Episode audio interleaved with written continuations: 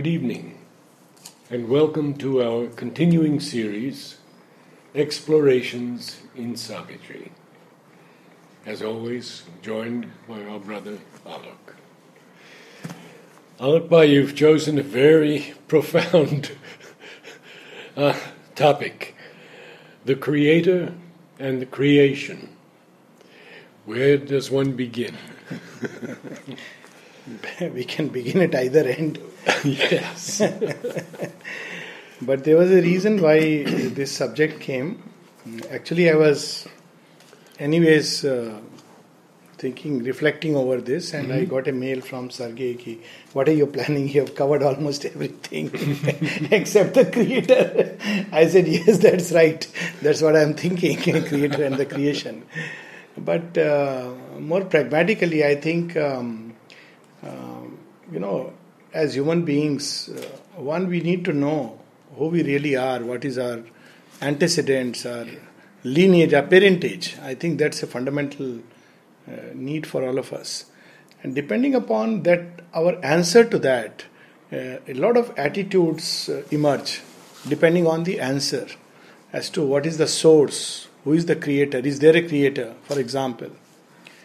Uh, for example, if I take the attitude that there is no creator and it's just an unrolling, mechanical unrolling, then uh, I can take a certain attitude that there is no real meaning or sense in this world.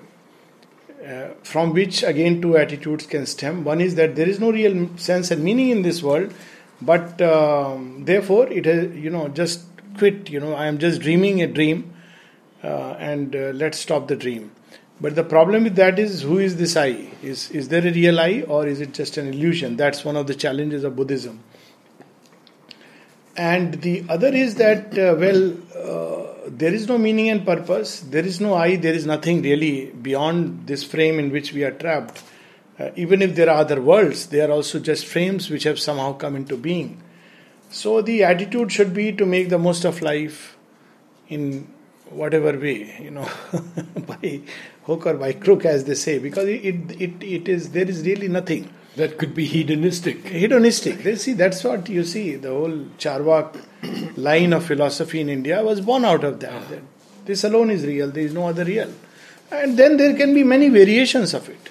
But I mean, from different extremes. Even Bertrand Russell spoke of a very rational ethics. But uh, leaving that aside, the thing is that fundamentally, uh, this whole idea of looking for a meaning, purpose, and in a journey, uh, at the end of the day, all this doesn't really make sense. And you may like to be a good human being because it helps the totality and helps you to navigate your life in a better way. But having said that, uh, there is no nothing incumbent upon us to be good because there is really no meaning and no purpose. Hmm.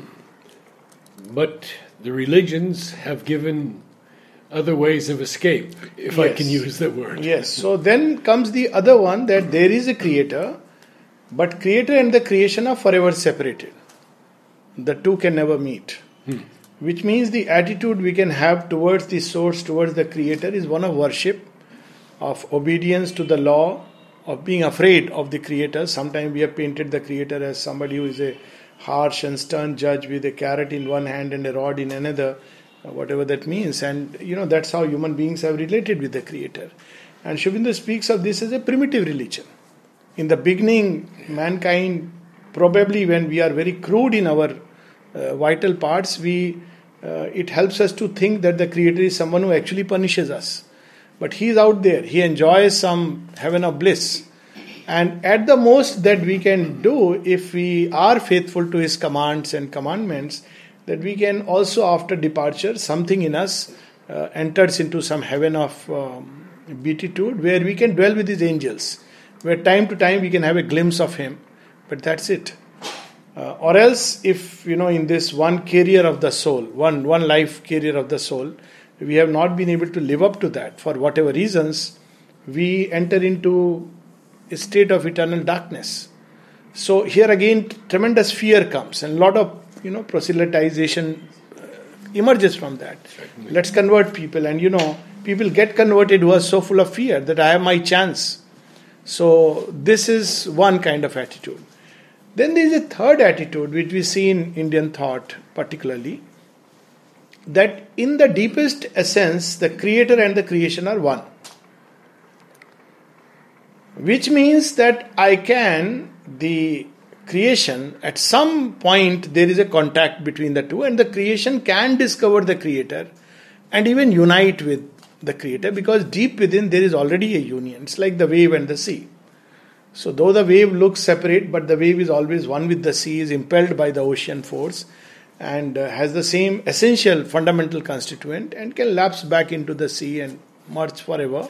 Is there any other country other than India who has had this vision, this big, big realization? Question. Big question. I, I am not aware of it, but nor am uh, I. Yeah. So, but yes, no. I would stand corrected. And the other day, somebody was, uh, you know, that reminds me of something uh, very deep and intimate. Yesterday, I was having a discussion with someone and the person says, why, why are you so obsessed with India? It's after all a very small country in some obscure corner of the globe. I said, yes.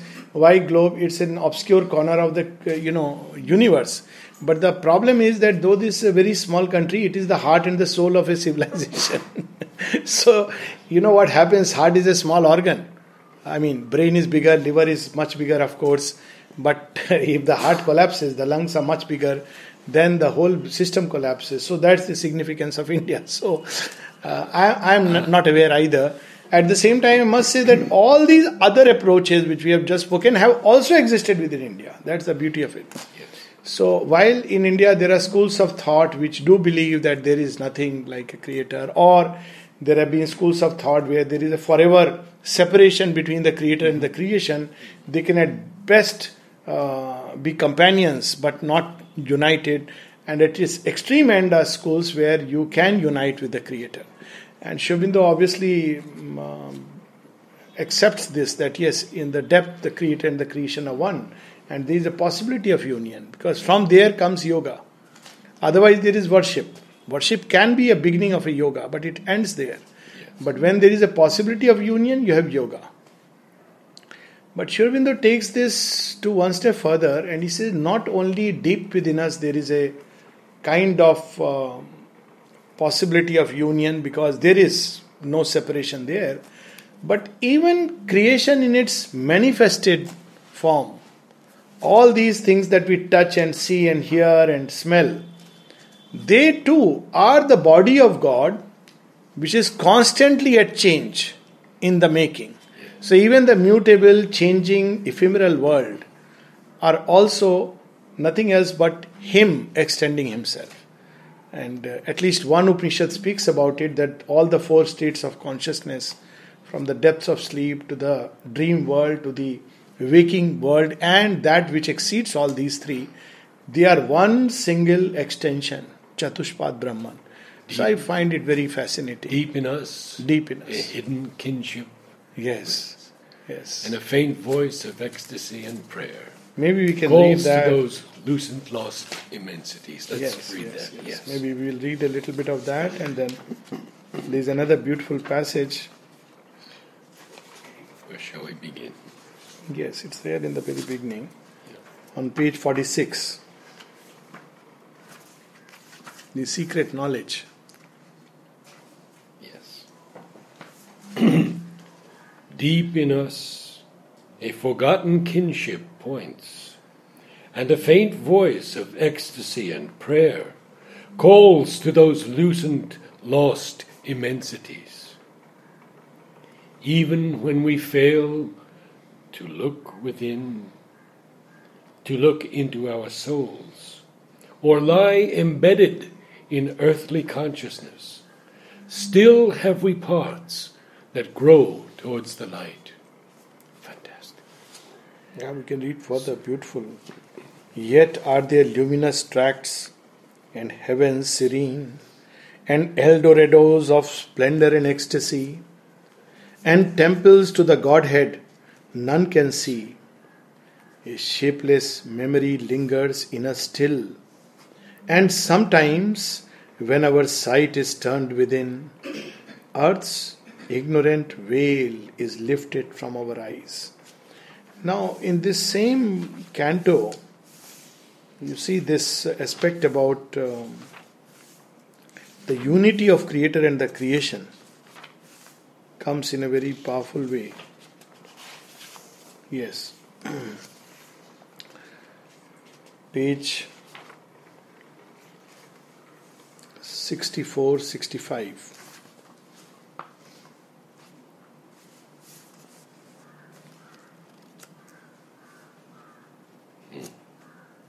We'll go a step further.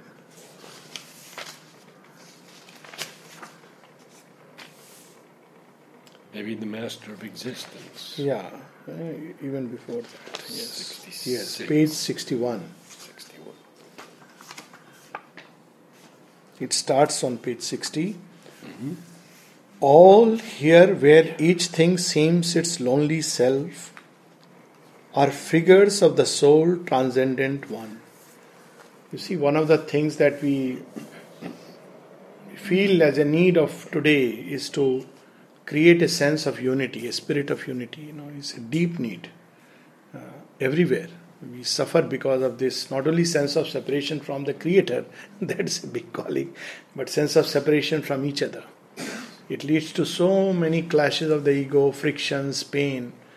But Sri Aurobindo points out that this unity we cannot have so long as we dwell in the sense of separativeness. And the only point where we can discover that all of us, in our deepest essence, are connected with each other, the deepest kinship, is through our uh, the self which is within us.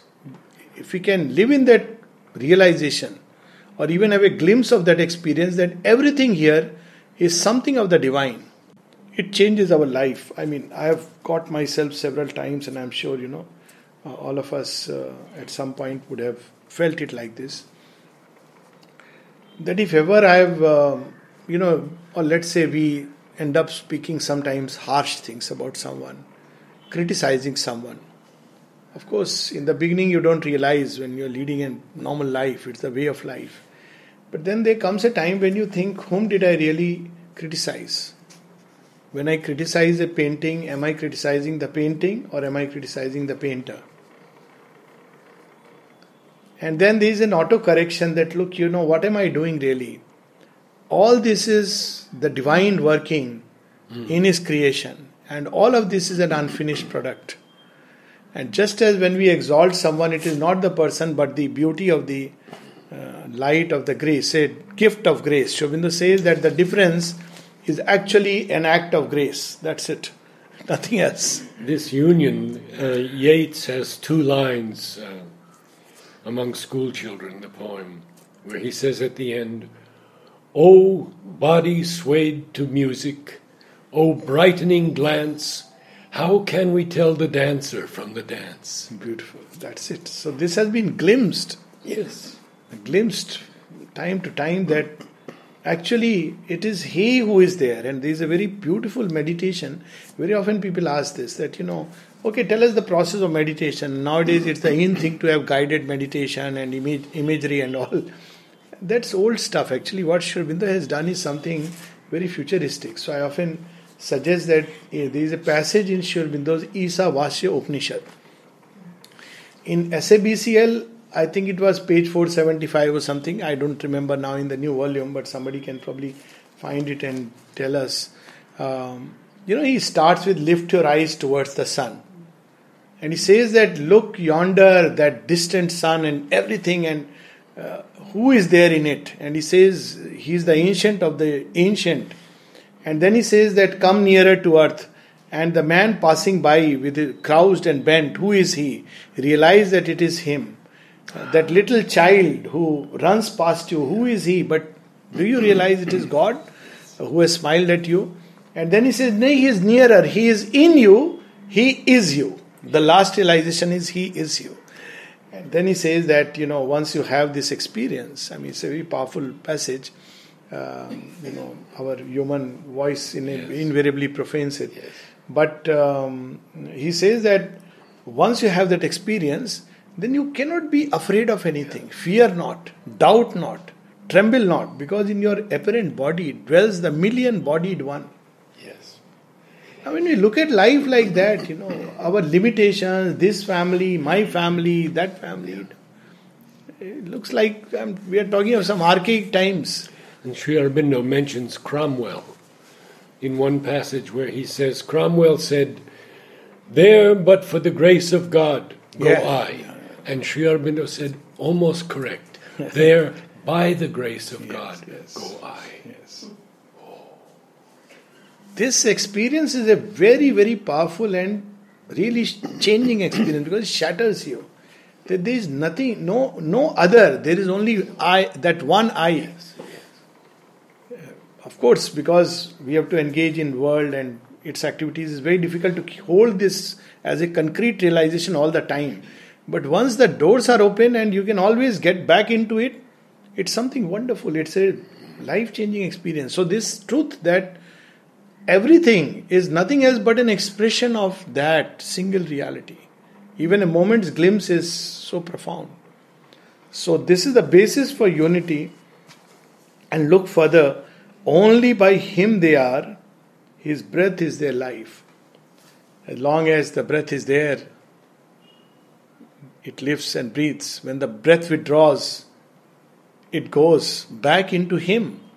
So death loses its sting. The fear and, you know, constantly we run away from it. What is it? It's going back to Him, nothing else. It's going to Him for rest. Even if one doesn't need to be a philosopher or read books, if it is true that everything has emerged from the One and goes back to the One, then there is no sting of death anymore. So here it is breath is their life. There is a prayer of the mother where he addresses the divine as life of my life, light of my intelligence. That's how. So once we start looking at things like this, it changes us. So all this is tremendous practical import. And then an unseen presence molds the oblivious clay. The clay doesn't know. Sometimes it feels the touch too harsh and cries out. Sometimes in anguish and anger it may say, O thou monster. But he doesn't mind because he is only love. So he goes on molding, he goes about his works. That's something very nice about divine, something we can learn in life. That people may say hundred things, you go about doing what you think is the right thing to do, the best thing to do. because that's how the divine goes about. he doesn't stop, oh, you call me this, okay, fine. That's it. because it's nothing else but himself. So, But later, later in life, I have found if I want to criticize someone, I see that that problem is in me. That's also true. Absolutely true. because uh, So why Apart- criticize? apart from the fact that we see in others what we carry within ourselves, Yes. absolutely true. Yes. Apart from that, the fact is that nature is not individual, it is universal. So we can cut portions from it and identify with it and say, This is me, and keep all the rest inside us, hidden. So it's really meaningless. And everything is in the making. The third thing, which is a saving grace, which Sri Aurobindo brings to us, is that everything is in the making. None of us is finished product. And the problem is if we present ourselves as finished products. So sometimes people come to ashram and ask, Where are the Siddha yogis? So I tell them if we are all Siddha yogis, we would not be here. we are all amateur artists trying to figure out and learn God's play. because it's a constant change and it keeps you youthful. The moment you, you feel, the moment you feel you are finished product, just meant for a showpiece, then it's gone. There's no joy in life anymore. And then you want to just uh, protect a sham self creation, which is uh, not good, you know, show or sham. So we are in the making. What are we in the making? Each of us are God in the making. What are we in our origin? We are God in our origin, we are God in the making. What is it in the middle? Middle also, we are God who is going through these countless experiences in the process of becoming. And it's so beautifully captured in the life divine in these three simple words being is becoming. I remember long back, soon after my medical graduation, somebody gave me this line. So it hit me.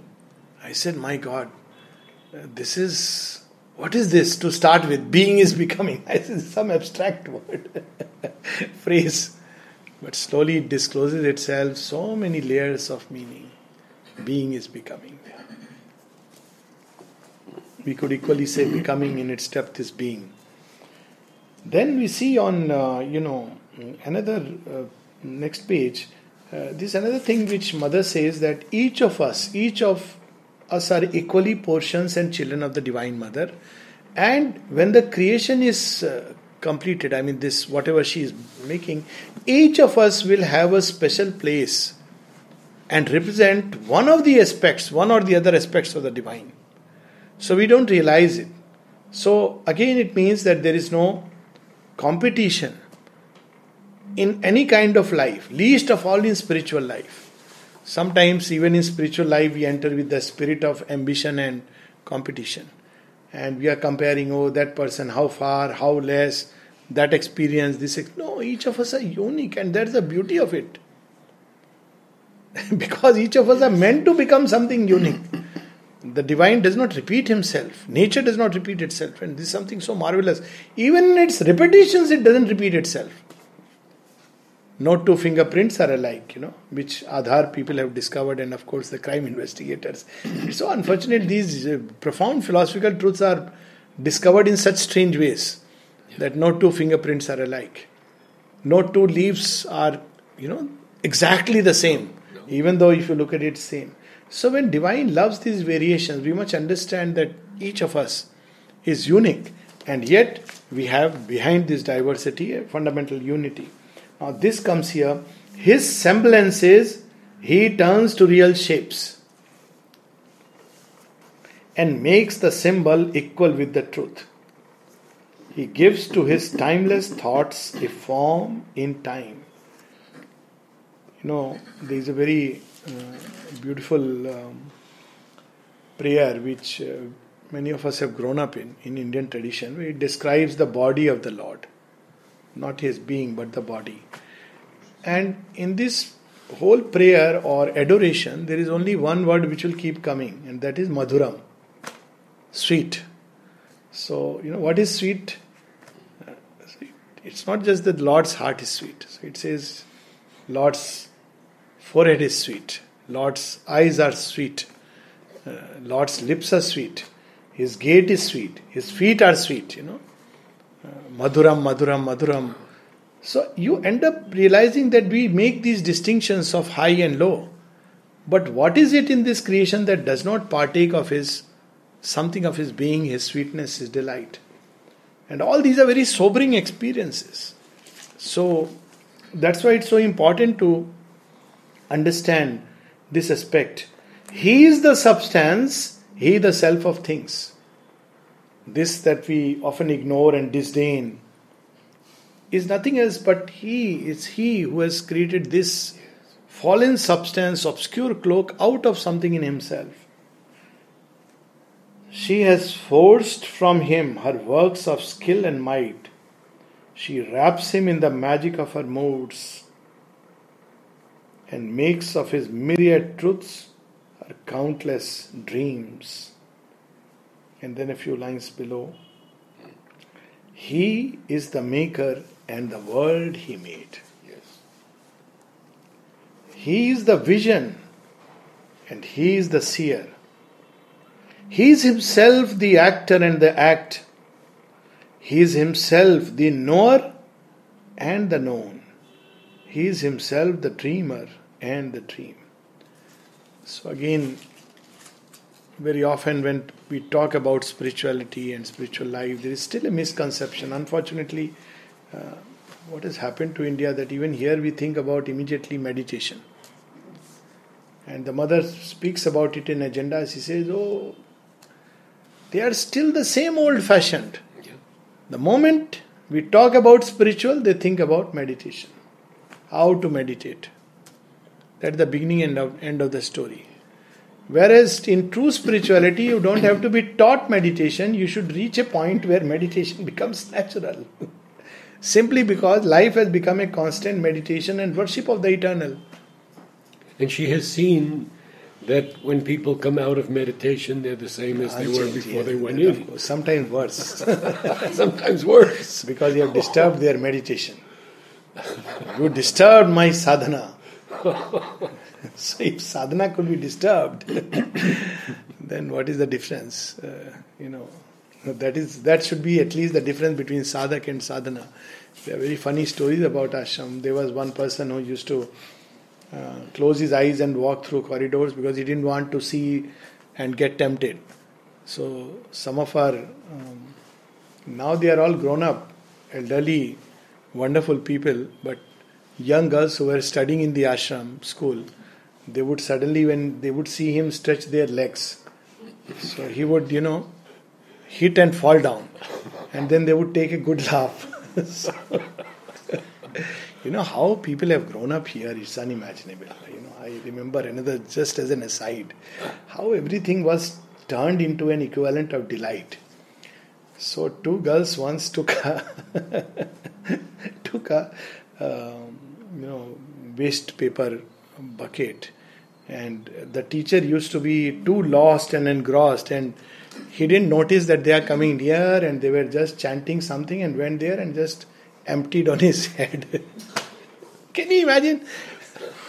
So the teacher gets up and he gave a slap to the boy who was sitting there. Look at oneness.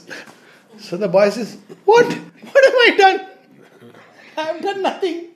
He says, Yes, I know, but how can I slap the girls? I'm telling you a real story. this is a strange kind of oneness. I am angry. I must release my anger. But I can't slap the girls. I know they are the ones. But you are there, I can slap a boy. I mean, the person who has who had done it has told this to me.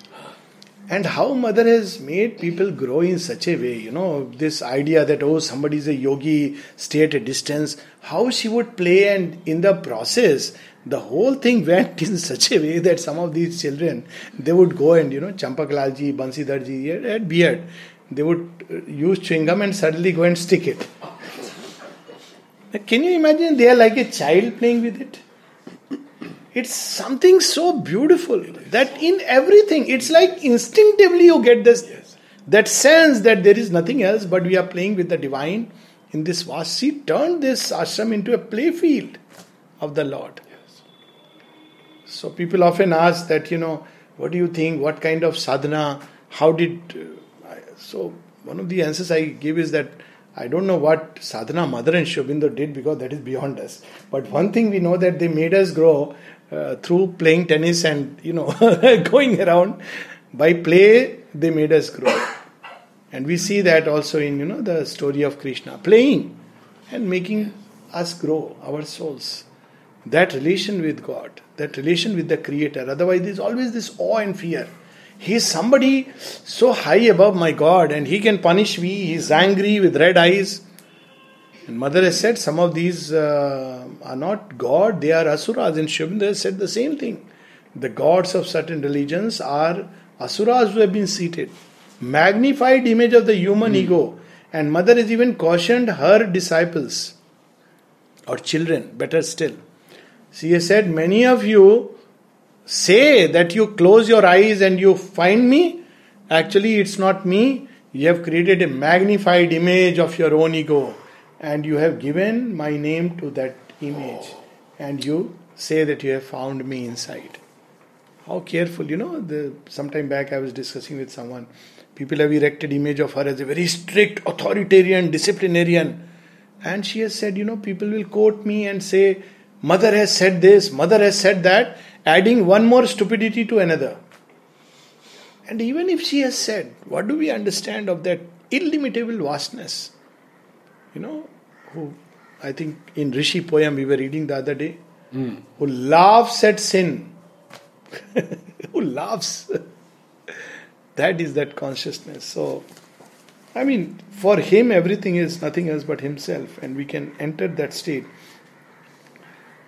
There are two who are one and play in many worlds. In knowledge and ignorance, they have spoken and met. So, this ignorance is also, it's a, you know, it's also a play field.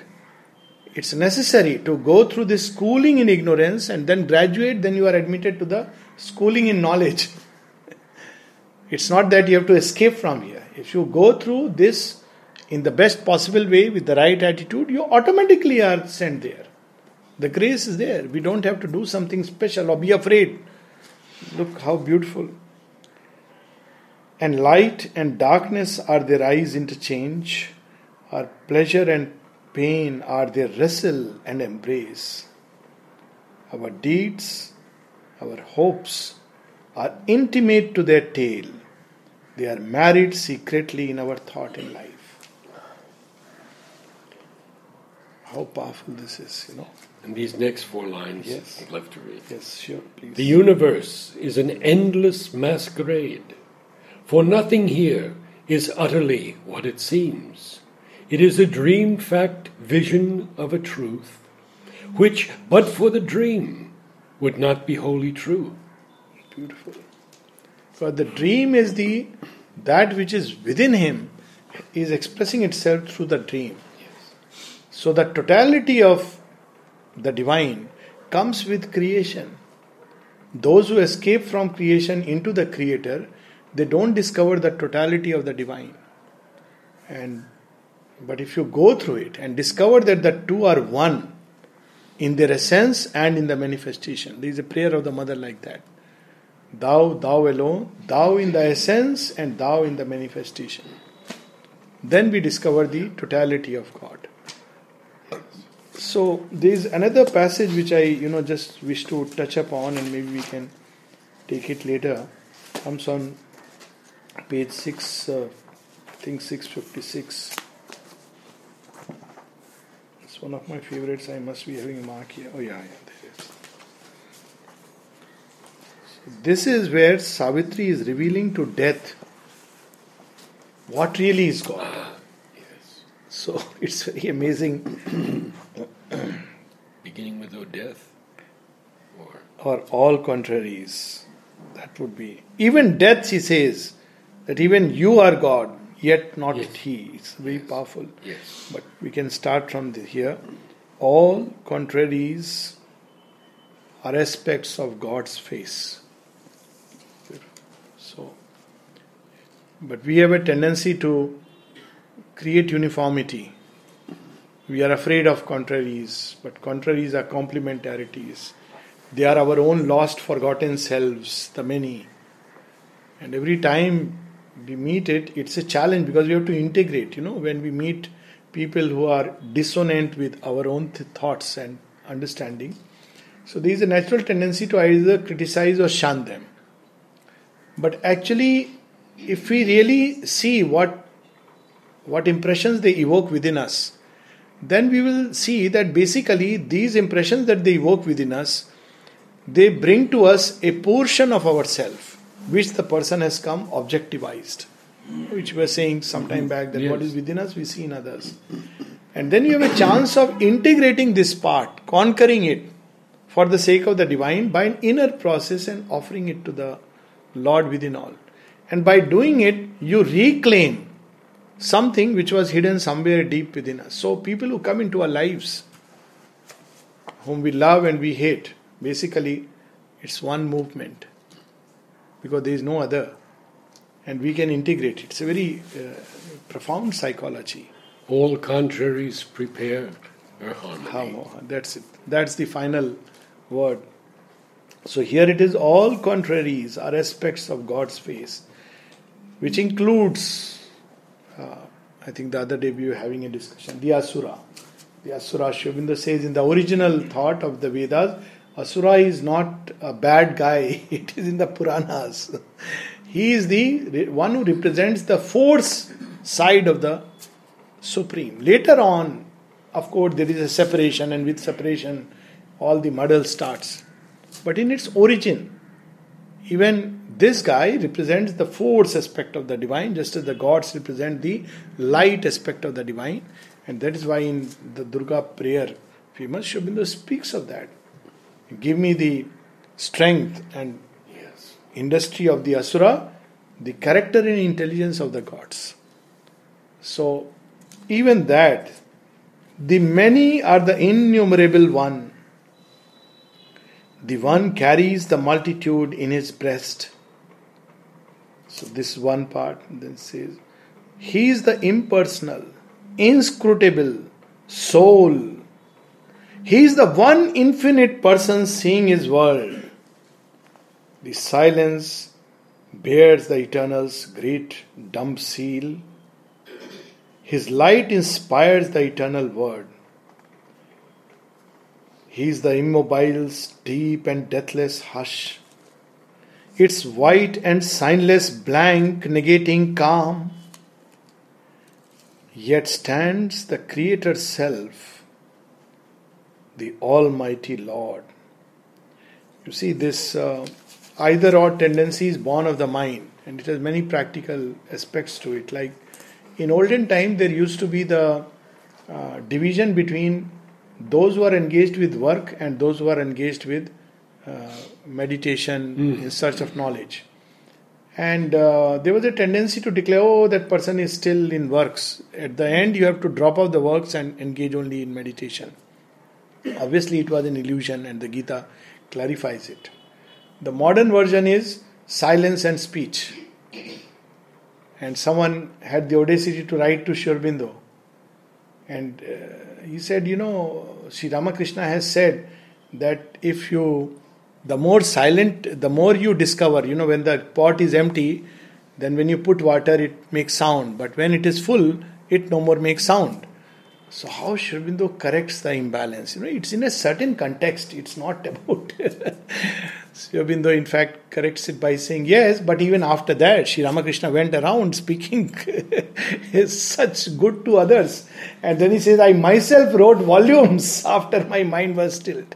He gave his own example. So, speech is born out of that stillness. And when we discover that stillness within, then the two become a single continuity. They are a single unity. But when you divorce either from the other, then you have not realized the unity. So the same thing, creator and the creation, you can. And Mother puts so much emphasis on work. Yes. Work yes. is the body's best body's prayer to prayer. the divine. So everything should be a single movement. Whether in silence or in speech, we should serve and worship her. There is a poem also of Sri Aurobindo, The Word and the Silence, where he speaks of this unity. And then few lines below. These wide divine extremes these inverse powers are the right and left side of the body of god. Now we know where the left wing and right wing are born from and they fight with each other. Analytical thought and the holistic consciousness. But they are the left side and the right side of the body of god. He loves when the materialist denies him and challenges him, and he says, Come your way. I'll receive you in the vast bosom of annihilation. He loves when the believer worships him and says, I he says, Fine, come this way, and I'll receive you in my delightful embrace. Either which way you will come to me. The left side and the right side of the body of God. Wide divine extremes. Existence balanced twixt two mighty arms confronts the mind with unsolved abysms of thought. Darkness below, a fathomless light above. In light are joined, but sundered by shivering mind. Stand face to face, opposite, inseparable. So, Mother says that, that there is in, in the ultimate reality, good and evil are united. So the disciple is quite confused. What does it mean? So later on, she added a correction to it, which you'll see in the collected works. It there is a footnote. Uh, I'm not sure. It must be there in the agenda also. I'm sure, but I'm speaking of notes on the way. So she says, uh, even evil goes back ultimately to its origin. Where else you will go? You'll go there. It says, but there it changes itself even as good changes itself. So good changes into something else, which is a divine quality, and evil changes into something else, which is again a divine vibration from which it came and separated itself, got lost, and uh, became a source of much confusion. But the beauty is divine. Divine uses all these things. There's a very beautiful um, conversation of the mother and the disciple asks her, Satprem asks her, so much confusion, so much confusion, and she says, "My child, the confusion is there to teach us." He uses everything, and we see this here. Two contraries needed for his great world task. We have this story in India of Samudra Manthan, churning of the ocean. So the gods on one side and the asuras on the other side. Both must come together for the nectar to emerge. Two contraries. Two poles whose currents wake the immense world force. This also we have in the Vedas an image that how do you light the fire? So one of the rishis says, it's very interesting technically. He says, you take a particular wood, hold one below like this and the other on top, and when you rub it against each other, then the fire is lit. It's very interesting. This below is the lower hemisphere and the lower current of light, and the above is the higher hemisphere. When the two come together and rub, that's when the fire is lit. So, you know, two currents and two poles whose currents wake the immense world force in the stupendous secrecy of his self, above the world brooding with equal wings. He is both in one, beginningless without end. Transcending both, he enters the Absolute. I think we can pause here because it's a long passage and a wonderful passage where many, many yes. aspects will come and emerge. If there are any questions. Yes, of course, we can take that. And we'll end with some silence. It's a wonderful meditation, meditation on the One.